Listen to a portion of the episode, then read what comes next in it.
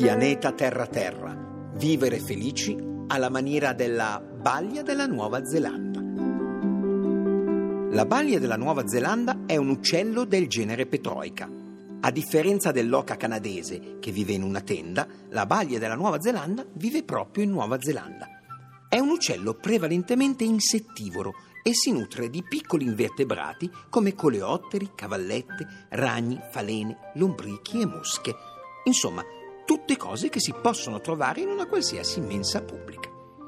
La femmina, durante la riproduzione, non va in cerca di cibo, ma manifesta le sue esigenze al maschio, che si preoccuperà di procacciarglielo.